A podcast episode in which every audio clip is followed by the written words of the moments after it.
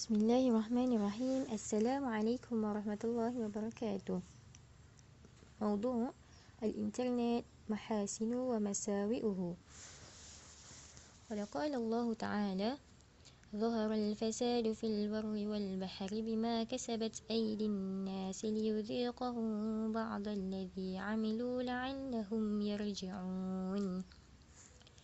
وهذا الآية القرآن يوضح عن ظاهرة واحدة. التي تحدث على الأرض هي إساءة استخدام الإنترنت. على المجتمع أن الإنترنت هي شبكة اتصالات مستخدمة على نطاق واسع الآن.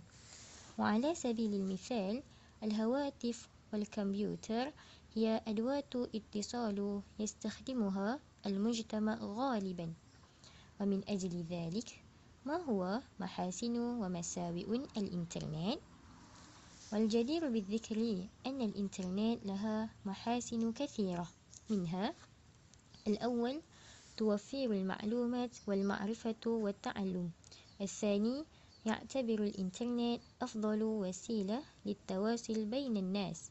الثالث تستطيع أن تقوي سلة الرحم من المسلمين بين المسلمين.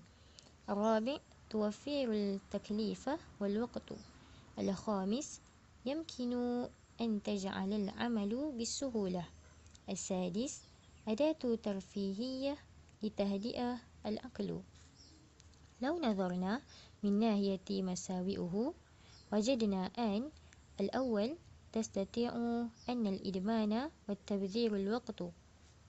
الثاني يمكن أن التسبب بالمشاكل الصحية.